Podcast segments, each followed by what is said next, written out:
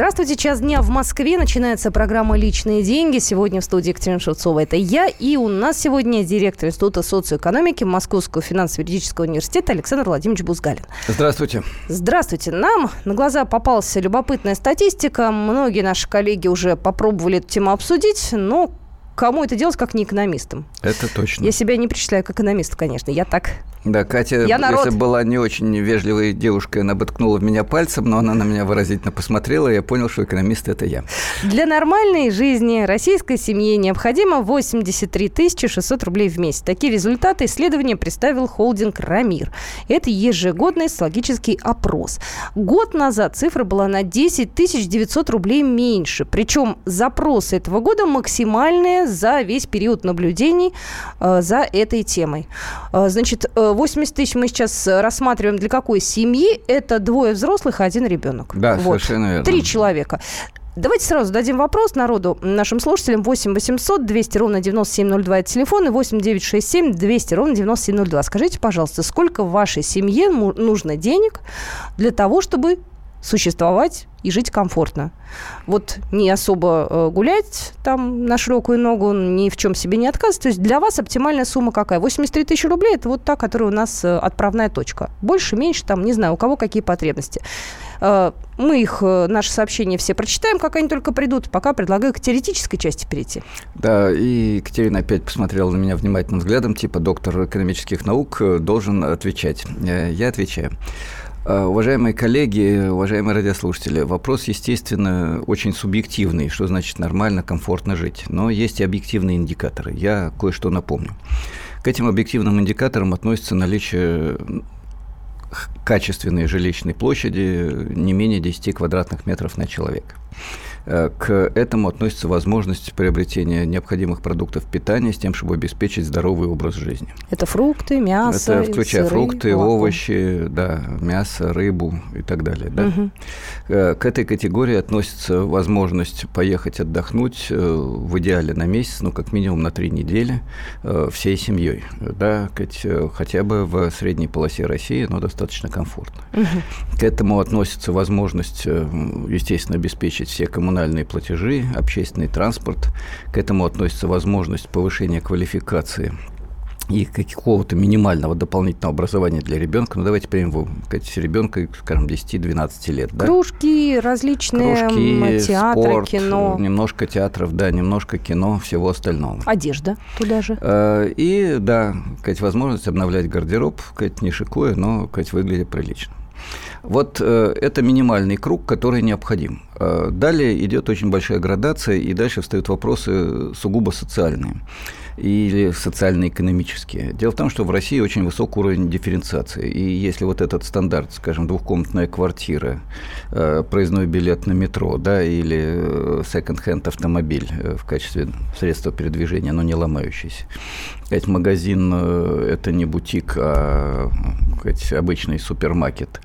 Э, и все остальное прочее, и отдых не на Гавайях, а в лучшем случае сказать, в Крыму или в Турции, то в этом случае 80 тысяч вот окажется примерно такой суммой на троих. Мы да? вот в эти 80 тысяч не закладываем э, различные э, кредитные обязательства ипотека, еще что-то. Да, это не если, если у вас есть уже готовое жилье. Все, вот Очень правильное уточнение, потому что если у вас ипотека, то вы 50 тысяч платите за жилье. А я объясню, почему это вопрос я подкорректировала. Э, сообщение пришло к нам от Сергея из Москвы. Я жена, ребенок 5 лет, доход 120, ипотека 45, в отпуск этим летом не летим, машине 6 лет. Уже бензин оплачивает работодатель. Если бы не ипотека, 120 нормально более чем. Это Москва. А вот Ростов-на-Дону минимум 102 детей. А, вот э, такие вот ну, сообщения. Примерно те же 80 тысяч, если учесть, что там речь идет об одном ребенке. Да? Вот теперь давайте, прежде чем мы продолжим диалог с нашими радиослушателями, я напомню, что э, средняя заработная плата в России 35 тысяч рублей в месяц. Да? То есть при двух работающих на полной ставке 80 тысяч нет. Но это средняя заработная плата. А она, э, к сожалению, является уделом не большинства граждан России, как можно было подумать. Потому что в нее включается заработная плата, если это вообще заработная плата, в миллионы рублей в месяц, которые получают высшие государственные служащие, э, государственных корпораций, имею в виду, не министерств, раз, да, так сказать, частные деятели, э, представители э, среднего бизнеса, я даже не беру олигархов. Но вот в результате средняя зарплата получается вот такой. Средняя медианная зарплата 23,5 тысячи рублей. То Это есть, реально, да? То есть половина людей получает меньше 23 тысяч угу. рублей, а половина больше.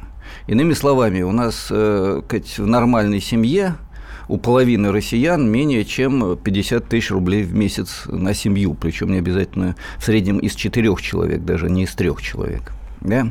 То есть ситуация практически в два раза хуже, чем то, что нужно для нормальной жизни по оценкам граждан Российской Федерации. Вот такова ситуация. А я еще не сказал о том, что есть 20 миллионов человек, которые имеют менее 10 тысяч рублей в месяц на человека. Но мы про них сейчас не говорим, а все-таки давайте да. попробуем понять, сколько нам с вами надо, нашей семье, вашей, моей, э, на то, чтобы чувствовать себя нормально. Сколько денег в месяц? Э, здравствуйте, говорите, пожалуйста. А, здравствуйте, город Бийск, Алтайский край. Вот э, честно смотрю новости, постоянно слушаю вашу, вашу передачу. Такое ощущение, что у нас страна делится на до и после. Как вот Советский Союз и Россия. Как вот получается Москва и вся остальная Россия. 50 тысяч – это оптимальный вариант. То есть вот мы жены получаем двоих, порядка там 45-50 тысяч на двоих. Вам хватает? Это Вас это устраивает? Вам не хотелось бы больше? Вполне, ну, извините, хотелось бы больше всем. Покажите мне пальцем того, кому не хотелось Подождите, бы. у нас сейчас разговор о том, что не, не, столь, не сколько вы сейчас получаете, а сколько вам для комфортного существования хотелось бы получать. Мы сейчас говорим о семье. Ну, Катя не может поверить, что 50 тысяч – это нормальные деньги. А я с вами согласен. Да, для регионов России это нормальные деньги. Для нас бы... Вот у меня двое детей, вот у нас получается семья из четырех человек. Мы получаем двоих 50 тысяч ну, нам хватает и на то, чтобы покушать нормально, и съездить как бы куда-то, то есть по России отдохнуть. То есть мы за границу не метим. Машину обслужить, то есть как бы вот так вот. Спасибо. Спасибо. Э, и, Катя, извините, прежде чем вы включитесь с всем своим э, пафосом и энергией, я хотел бы подчеркнуть, что действительно дифференциация очень высока. Э, и Москва дороже, но и гораздо более высокими доходами. По доходам Москва в 3-4 раза живет богаче, чем бедная часть России – и это правда. А, еще раз подчеркну, что здесь есть эта проблема. Есть проблема и социальной дифференциации внутри Москвы, потому что внутри Москвы есть, скажем, в университете люди, которые получают 10 тысяч в месяц, будучи кандидатами наук, э, и даже бегая по двум работам, они зарабатывают в лучшем случае 25-30, да, сказать, и это люди высшей квалификации. А есть и те, кто получают э, сотни и тысячи, миллионы рублей в месяц и живут в совершенно другом мире. Так что есть Москва и Москва, есть Россия и Россия. В регионах тоже есть люди, которые получают огромные деньги. Так вот, я не удивилась, я э, всего лишь спросила, сколько хотелось бы. Мне вот интересно, нет, если 50 тысяч устраивает на четверых, то здорово, я рада за нашего слушателя. Но мне интересно, э, какая вот, э, может быть, максимальная сумма? Может быть, так вот. Ну, вы задаете несколько наивный вопрос, Кать, понимаете, потому что в зависимости от социального слоя эта максимальная сумма очень сильно меняется. Я позволю себе другую постановку, и в следующие 15 минутки, я думаю, мы обсудим ее с радиослушателями.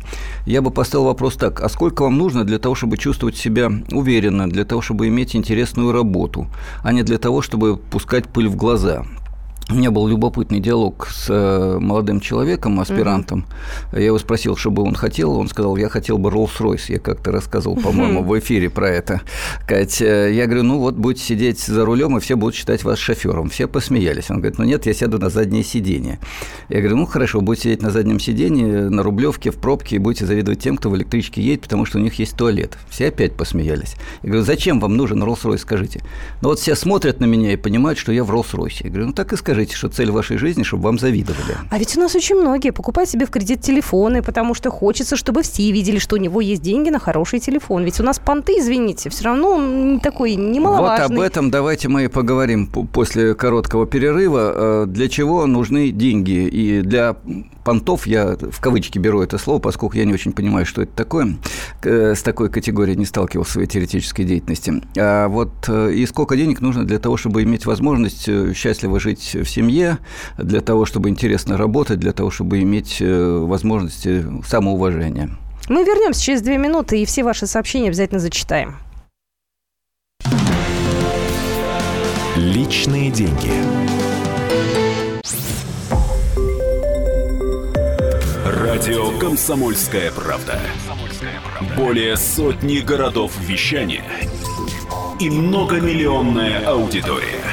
Хабаровск 88 и 3 FM. Тюмень 99 и 6 FM. Кемерово 89 и 8 FM. Москва 97 и 2 FM. Слушаем всей страной.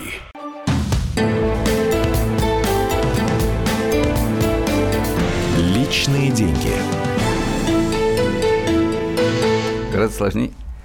Ну что же, мы продолжаем наш разговор. Наш, эм, наша дискуссия перетекла плавно во внеэфирное пространство. Еще раз напоминаю, что это программа «Личные деньги». Э, еще раз представлю э, сегодняшнего нашего соведущего моего. Меня зовут Екатерина Шевцова. Александр Владимирович Бузгалин в студии, директор Института социоэкономики Московского финансово-юридического университета. И мы с вами обсуждаем вот какое исследование. Для нормальной российской жизни – российской семье необходимо 83 600 рублей в месяц. Вот такие результаты исследования представил холдинг «Рамир». А, цифры эти а, больше на 10 тысяч, нежели в прошлом году, и рассчитываются эти 83 тысячи на троих. Это двое взрослых и один ребенок. Да, ну и поскольку я профессор, э, то мы выяснили в предыдущем эфире, что есть вопросы, которые выходят далеко за рамки вот этой постановки. Ну, прежде всего, непонятно, что такое нормальная и хорошая жизнь, и мы постарались ее определить. Жизнь, при которой вы можете обеспечить себя всеми необходимыми материальными э, благами для того, чтобы интересно работать, э, чтобы не было скандалов в семье и ребенок рос здоровым, для того, чтобы у вас была возможность интересно содержательно отдохнуть и э, желательно чуть-чуть для саморазвития. Да? Вот эта теоретическая постановка практически это двухкомнатная квартира, это нормальная качественная еда, это скромная, но красивая одежда, и дальше работа желательно не на полторы ставки, ставки для того, чтобы почувствовать себя человеком. Я подчеркну, что эти данные про 80 э, тысяч – это данные в среднем по стране, и они включают москвичей, которые считают, что меньше, чем на 100 тысяч семьей прожить нельзя, и людей из регионов, вот у нас только что был звонок, где 50 тысяч – это нормальные деньги. А, плюс к этому я добавлю, что в стране в целом очень высокий уровень социальной дифференциации. Если по доходам, то 10% самых богатых имеют э, в 16 раз больше, чем 10% бедных. Это официальная статистика, неофициальный разрыв 25 раз. У нас в стране 1% людей владеет 70% собственности в стране. У нас 20 миллионов человек живет меньше, чем на 10 тысяч в месяц на человека. То есть это совершенно другие цифры, да, и так далее. Можно я зачитаю сообщения, которые к нам пришли? Просто они такие разные. А потом да. можем даже звонок принять. Живем на 25 тысяч на семью четырех человек, жена в декретном 80 было бы очень хорошо.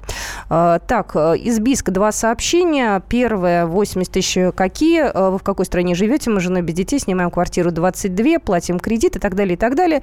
Двоих получаем 100 а, тысяч рублей. Как вы считаете? Э, а, это, видимо, какие-то миллионы получаются. В общем, не очень я понимаю в числах. Сколько Видимо, что-то сбилось, да. Сбилось, да. Еще одно сообщение. 300 тысяч на троих в Москве, чтобы не считать и не особо экономить. Так, э, еще сообщение из Бийска от Алексея. Наша контора перешла на трехдневную рабочую неделю. Зарплата была 27, жена работу потеряла недавно, было 13, двое детей, квартира 63 метра, 80 тысяч предел мечтаний. И эта реальность. Э, реальность состоит в том, что для 20% россиян э, кажется совершенно нормальным, что у тебя есть в кармане загранпаспорт, что ты можешь хотя бы раз в год съездить за рубеж, э, приятно отдохнуть, что у тебя в семье машина, которую надо менять каждые 5 лет, и желательно две машины в качестве нормы и так далее. Да? Это стандарт так называемого среднего класса, но это не средний класс России, это 20% самых богатых, шикарных и замечательно живущих граждан Слушай, ну, России. У нас там 100 тысяч, которые прям богатые и шикарные, то... А, а как вы хотите? Это статистика. Давайте... Я еще раз говорю, более половины угу. людей получают в семье 40-50 э, тысяч рублей. Половина россиян имеет вот такие вот деньги. Средняя медианная зарплата 23,5 тысячи рублей. Сообщение пришло Подмосковье 100 тысяч минимум. 8 800 200 ровно 9702 – это номер телефона эфирного. Юлия, здравствуйте. Откуда вы? Здравствуйте. Я с Дальнего Востока, я с Хабаровска. Ух ты. А, э, значит, э, знаете что? Я согласна с предыдущим звонищем, потому что э, действительно почему-то москвичи считают, что Москва самый дорогой город. Я вас уверяю, нет. И понимаете, что говорить, что значит комфортно? А, это настолько разная ну, планка для каждого человека. Я считаю, что если вот проводить такие исследования, все-таки нужно необходимая одежда, ну, комфортная, необходимая одежда, необходимое питание, квартплата, да. вот это. У нас доход получается 60 тысяч на, ну, 60 тысяч на всю семью. Но при этом у нас есть квартира, квартплата какая дорогая в регионах, к примеру, чем дальше на Дальний Восток, чем дороже квартплата. Москва, например, вообще в этом плане не сравнить. Продукты здесь у вас существенно дешевле. Единственное, она у вас дорогая светская жизнь, это да. Но у нас ее просто нету в таком количестве. Хотя у вас куча Э, ну, Вы так, правы, в, я думаю, что... В... Проводятся, проводятся городом и так далее. Ну, я, в принципе, ну, как бы за то, ну, за то, чтобы у нас тоже так же было, как бы не в плане Хорошо, того, спасибо. Извините, давайте хорошо. мы продолжим наш диалог э, чуть дальше. И я хотел бы подчеркнуть, э, прежде всего, вы правы. Действительно, есть, еще раз подчеркну, высокая дифференциация в стране. Это дифференциация между регионами, это дифференциация внутри каждого региона, потому что каждый регион – это Нищие, с одной стороны, если вы посмотрите на московские улицы, иногда просто оторопь берет от того, как люди живут, да и в некоторых районах Москвы, на самом деле, нищета. А если вы посмотрите на другое, то вы увидите сказать, вопиющую показную роскошь. Э, и это правда Москвы, это правда практически любого региона. Я много езжу по городам России, и в малых городах вы найдете сказать, человек, кто живет в сто раз лучше, чем сказать, самый бедный горожанин, а в областном центре уже разрыв будет едва ли не в тысячу раз. Э, и будет элитный клуб, в котором будут кутить и купаться в шампанском. А, поэтому мы говорим о другом. Мы говорим о том, что для человека э, смысл жизни, и вот многие звонки это, кстати, подтверждают, состоит не в том, чтобы иметь как можно больше денег, как можно более дорогую машину, как можно более шикарный костюм, э, желательно с этикеткой от какой-нибудь Прада или еще чего-нибудь, э, а в том, чтобы, во-первых, была человеческая атмосфера в семье, во-вторых, чтобы ребенок был здоровым и мог получить нормальное образование, в-третьих, чтобы работа была до души. Вот это очень важно важная Можно тема. я возражу? Вы все верно говорите, но как может быть хорошая душевная атмосфера в семье и так далее, если, э, допустим, маленькая плохая квартира, и то не своя, э, у ребенка нет возможности заниматься дополнительными какими-то, э, не знаю, там, занятиями, на это элементарно нет денег. При этом мир в семье легко сохранить? Катя, вы абсолютно правы. И это, к сожалению, упирается в деньги. Как бы мы ни пытались верно. от этого вот, отмахнуться? Одну секунду. Вот мы говорим сейчас вот о чем. О том, что действительно необходим тот уровень, который зафиксировали там в регионах регионах э, с относительно низкими затратами. Э, такие есть в России. Это может быть 50-60 тысяч рублей в семье. Это абсолютный минимум 80 нормально. В регионах таких, как Дальний Восток, я это подчеркну, там э, Север или Москва, где дорого, это 80-100 тысяч в семье. И после этого вы можете обеспечить вот минимальную нормальную жизнь в, стране, в семье, возможность интересно жить и так далее. Но Проблема в том, что более половины россиян такой возможности лишены. И тут вы абсолютно правы. Если у вас э, э, комната в общежитии, как бывает, если ты иммигрант, э, приехавший на заработки в Москве, или квартира-двушка, за которую ты платишь 40-50 тысяч ипотеки, если у тебя действительно необходимость, не дай бог, вот больной ребенок или жена или муж, и ему нужны какие-то нормальные качественные препараты, они стоят там десятки тысяч уже в месяц, то в этом случае ты оказываешься в чудовищном положении, никакого мира в семье, никакого комфорта, никакой интересной работы у тебя уже не будет.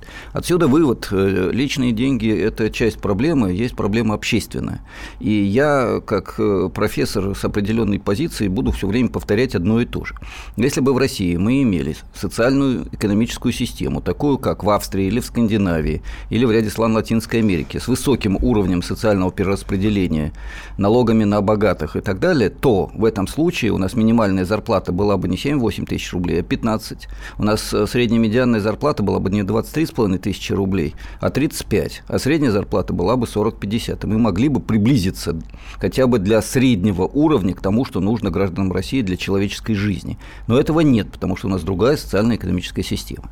И вот так я плавно перетек от вопроса о том, сколько нужно денег на комфортную жизнь, к вопросу социально-экономической политики. Но Бузгалин, он вот так устроен, он да. по-другому не может, извините. Сообщение сообщение к нам приходит. Руслан из э, Севастополя на семью из трех человек 100 тысяч рублей минимум. А, ну что, у нас очень разные цифры получаются. Есть у нас время для того, чтобы звонок принять один? Уже не успеваем, да? Вы знаете, мы плавно из одной темы пересекаем в другую. Вот мы не случайно заговорили о жилье. Да, жилье все-таки для того, чтобы человек э, нормально существовал, должно быть комфортным. Как вы сказали, 10 метров на человека, да, там не должна течь крыша, Вот, Да. это должен быть нормальный дом. Вы не должны платить за капремонт безумные деньги, потому что это тоже часть нашего с вами э, личного Реального бытия, дохода. да. Да-да-да. А, Мы поговорим про пятиэтажки, потому что в Москве началась э, программа реновации. А У нас люди по-разному голосуют, кстати, кто за, кто против. У нас Но Ну, я думаю, мы поговорим и про ветхое жилье в регионах, потому что там-то речь идет вообще о том, что люди живут в бараках и в чудовищных условиях. У меня был диалог с одним из депутатов из Архангельской области. Он сказал, ребята, какие пятиэтажки? У нас люди едва выживают, сказать, у них э, дети буквально, не фигурально умирают от холода э, и чудовищных условий жизни. Вот э, это большая проблема. Давайте мы ее обсудим буквально через несколько минут. Вы можете к нам присылать сообщение. Номер телефона эфирного 8 800 200 ровно 9702 и 8 967 200 ровно 9702. А, Скажите, пожалуйста, ветхое жилье в вашем регионе реально ли снести, расселить и так далее? И вообще много ли у вас таких домов? Вот расскажите о своих городах и о своих, может быть, даже поселках. Личные деньги. Радио «Комсомольская правда». Более сотни городов вещания и многомиллионная аудитория. Ставрополь 105 и 7 FM. Севастополь 107 и 7 FM. Калининград 107 и 2 FM. Москва 97 и 2 FM. Слушаем всей страной.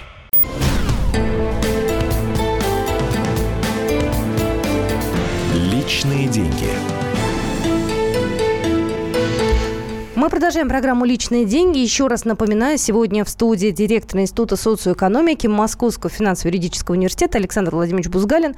Я Екатерина Шевцова. Я предлагаю вам перейти на тему пятиэтажек, э, потому что э, сказал э, буквально накануне на большой пресс-конференции в Госдуме, которая была посвящена обсуждению закона о реновации, председатель профильного комитета Палаты по госстроительству и законодательству Павел Крашеников, он сказал, что московская программа реновации может стать примером для реализации соответствующих законодательных норм в других российских регионах. То есть наш опыт может быть в каком-то формате применим а, к другим российским городам.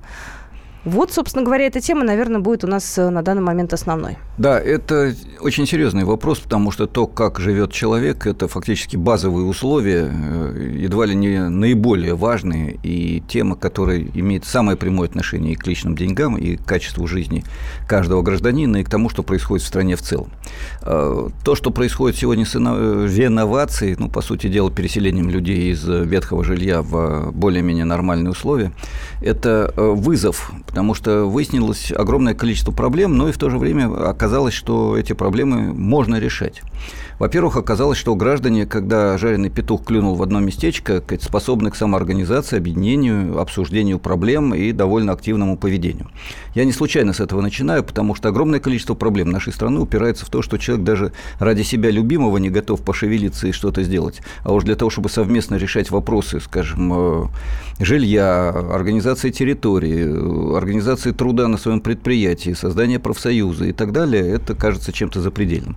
Вот проблема пятиэтажек в э, Москве показала, что это не запредельно, что россияне могут совместно обсуждать эти вопросы и принимать решения. Да, э, снос этого дома и переселение туда-то – это хорошо. Нет, это чудовищно, это создаст огромное количество проблем, надо сделать по-другому. Формулировать требования, как это должно быть сделано. Э, Формулировать э, разумные обязательства с двух сторон. Обязательства граждан, обязательства тех, кто проводит реновацию. Потому что на самом деле люди понимают, когда им объясняют, «Э, денег вот столько-то, сделать можно так-то и так далее. Да? Но здесь есть огромное количество более глубоких и масштабных проблем. Проблема номер один – это то, что пятиэтажки в Москве э, еще не все. Есть огромное количество ветхого жилья по всей стране. Мы об этом говорили, задавали вопрос. Если вы позвоните нам и скажете о том, что у вас происходит в регионе, в малых городах. А я в- могу зачитать сообщение. Давайте. К нам прислали в Твери на центральной улице, в скобочках Советская, стоят разваливающиеся халабуды. Многоэтажные, видимо, дома с трещинами в потолке. На бульваре Шмидта потихоньку убрали деревянные бараки трухлявых пятиэтажек море. Такие дела. Вот такие. Я говорил уже о том, что во многих регионах России, особенно в глубинке, сохраняется огромное количество бараков и жилья абсолютно непригодного для человеческого существования. Э, Но давайте посмотрим на эту проблему вот как. Есть Первый вопрос чисто экономический. Где взять деньги на то, чтобы переселить людей? Да? Это раз. Два. Вопрос социальный. Э, насколько людей переселят в достаточно комфортные условия, не поменяют ли шило на мыло и не переселят ли в еще худшие угу. жилищные, я не знаю даже как сказать, ну в Москве это или в крупном городе это прежде всего выселят куда-нибудь, откуда не добраться, где нет инфраструктуры и так далее. Да? Э, третий вопрос. Кто и как будет принимать эти решения? Насколько граждане будут знать, э, что делается, кем делается, будут участвовать в принятии этих решений. Ну и, наконец, последний вопрос. Какими мы хотим видеть наши города и поселки? Сейчас по факту складывается очень такая капиталистическая, я не боюсь этого слова, модель организации пространства. То есть в одном регионе, в одной части города э, живут богатые люди. Там чисто, там красиво, там клумбы, там э, хорошая организация всего – в другом э, районе живут люди среднего достатка, там все нормально. В третьем районе живут бедные, и там все просто однозначно плохо. И дальше встает вопрос, как быть. Вот снос ветхого жилья, учитывая, что часть ветхого жилья оказалась в приличных районах, может частично изменить эту ситуацию, когда людей, живших в пятиэтажках, то есть людей не самых богатых, явно, раз они не купили новые квартиры, да, так, uh-huh, uh-huh. не переехали в шикарные условия, когда этих людей будут селить в том же самом районе по очереди, там один дом снесли, построили большой красивый новый дом, половину отдали буржуям, половину отдали людям из пятиэтажки. Э, снесли следующую пятиэтажку или барак, на его месте построили большой новый дом, половину отдали буржуям, половину отдали обычным людям. Буржуям. Ну, это не шутка, потому что если вы в Москве Кать, э, предложите купить трех-четырехкомнатную квартиру в доме внутри, э, Кать, ну, пусть даже не Садового кольца, а Третьего кольца, где очень много пятиэтажек до сих пор, или в зеленом престижном районе рядом с парком, то за это надо будет заплатить много миллионов ну, это рублей. нормально. Человек это... же покупает квартиру, у него есть право выбора, а же никто он, не заставляет. Он и есть представитель класса буржуазии, это нормально, его можно за это уважать. Тут-то все эти буржуазии ипотеки себе набирают. На самом деле а. у каждого, конечно, разные обстоятельства. То, что дома делятся так, да, действительно, часть на продажу, ну, вот, часть э, на Да, и в этом случае мы да? получаем э, район, в котором живут э, дети служащих, занимающих низкое положение, библиотекарей, учителей, рабочих, инженеров и одновременно те, кто, дети тех, кто работает в банковской структуре, дети те, кто работает э, топ-менеджерами в корпорациях, высших государственных служащих, преуспевающих э, певцов каких-нибудь, ну, не самого высокого уровня и так далее. Они живут вместе, они учатся в одной школе, они э, получают одну и ту же инфраструктуру. Это важно. И поверьте, среди детей учителей, которые получают небольшие деньги, особенно в регионах, ну, в Москве, ладно, им хорошо относительно, и среди детей топ-менеджеров количество талантливых детей примерно одинаковое. Да? Нет здесь такой социальной дифференциации. Вот если мы так будем решать эту проблему, это одно. Если мы людей из пятиэтажек будем выселять куда-то э, за черту города в необорудованный район э, и не сразу до конца даже оборудовать дом, в который они поедут, а на место снесенной пятиэтажки строить шикарные апартаменты для наиболее богатой части граждан России, это будет усиление социального неравенства и усиление социальных протестов, по факту. Угу. Можно говорить, что вот эти все, кто богатые, они исключительно своим талантом создали свое богатство. Но тех, кого выкинут из приличного старого места, где они всю жизнь прожили, на окраину, и когда они придут, увидят этот шикарный дом с джипами, поверьте, они не будут питать теплых чувств, хотя они, может быть, всю жизнь честно работали mm. и создавали хорошее общественное благо. Ну, если мы говорим о Москве, конечно, никого не будут переселять из центра Москвы на окраину. У нас по закону пока это не даже предусмотрено, ну, чтобы людей окончательно не напугать, потому что многие додумывают за этот закон Хотя вы абсолютно правы. Э, по закону это именно так. Но я знаю немало э, депутатов муниципальных собраний, которые сейчас стали лидерами общественного движения жителей. Поверьте, не все жители счастливы к тем, что происходит. Они Хотя могут во многих проголосовать? Да, У нас 18 верно. домов, извините, на данный момент в Москве проголосовали против. И их не будут включать в эту программу вот, реновации. У нас верно. все по закону пока. Да, и это очень хорошо. И хорошо главным образом то, что люди научились э, думать, что им нужно, совместно решать проблемы, отстаивать свою позицию. Это, пожалуй, главный урок. То, что я сейчас говорил про выселение, это скорее про то, что может произойти в регионах, и то, чего мы избежали в Москве, слава богу. Да? И, кстати, большой шум по этому поводу, слава богу, оказался весьма полезным. Э, не только шум, но и общественные действия. Э, вот такие дела. И я бы хотел, чтобы мы принимали во внимание вот эти социальные проблемы и то, какой город мы хотим иметь. Мы хотим город э, иметь поделенный на богатых и бедных, город поделенный на тех, кто живет комфортно и красиво, и тех, кто живет в совершенно других условиях. Я знаю такие города, это классический пример, это Нью-Йорк. Есть другой пример, Копенгаген, где в одном районе очень разное жилье и сказать, одна и та же инфраструктура, общественные клиники, общественные школы и так далее. Но разный даже уровень городов, все-таки Нью-Йорк огромный высотный, а Копенгаген небольшой, и вообще ну, Европа, она не многоэтажная, там плотность населения совершенно поверьте, другая. Но дело же не в том, какого размера город. Дело в том, что можно внутри Манхэттена создать э, смешанное поселение для разных людей, а можно в Копенгагене сделать элитный район и на окраине сделать... Есть средние города Америки с несколькими миллионами жителей, где так э, есть элитные районы, где живут белые, красивые, чистые, я не имею в виду цвет кожи, я имею в виду, так сказать, белых, в я бы сказал так, социально-экономическом uh-huh, отношении uh-huh. людей, да, хотя те, где живет э, нищета, да, и это чувствуется, ты как будто переходишь из одной страны в другую, как будто ты из э, центра переезжаешь на периферию. Вот мы можем сделать такой же Москву, мы можем таким же, такой же сделать, я не знаю, там Рязань, э, Хабаровск, еще что-то. Частично это уже происходит. А можем сделать, я еще раз говорю, э, в каждом районе Москвы миллионном будет соединено все, и богатство относительное, и бедность относительная, и с единой инфраструктурой, с единым пространством жизни, едиными школами, единой системой магазинов и всего остального. Это это другая стратегия, другая линия экономической и социальной политики, это другое общество с другими отношениями внутри. Это ситуация, когда периферия города не ненавидит э, богатый район города. Понимаете, это ситуация, когда они живут вместе хотя бы относительно.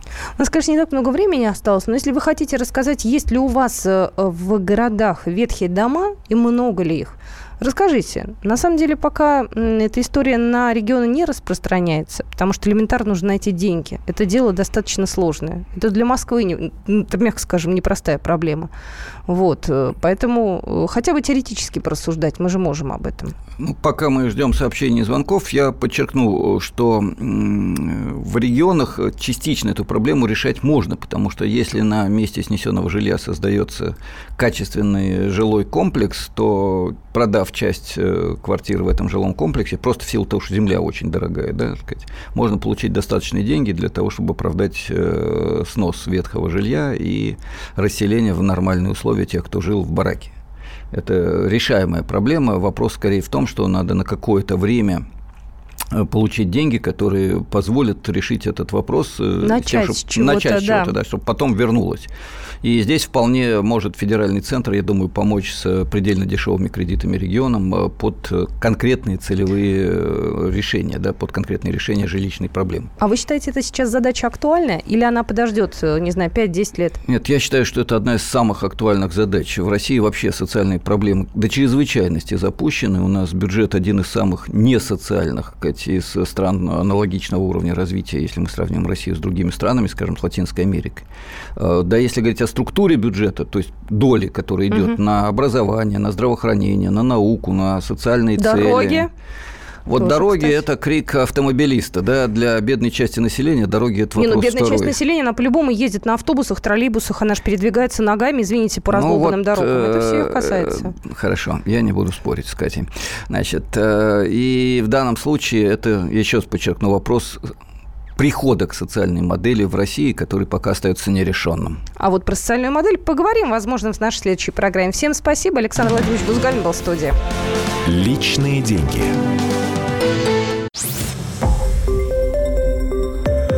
Радио «Комсомольская правда». Более сотни городов вещания и многомиллионная аудитория. Иркутск 91 и 5 FM. Эм. Красноярск 107 и 1 FM. Эм. Вологда 99 и 2 FM. Эм. Москва 97 и 2 FM. Слушаем всей страной.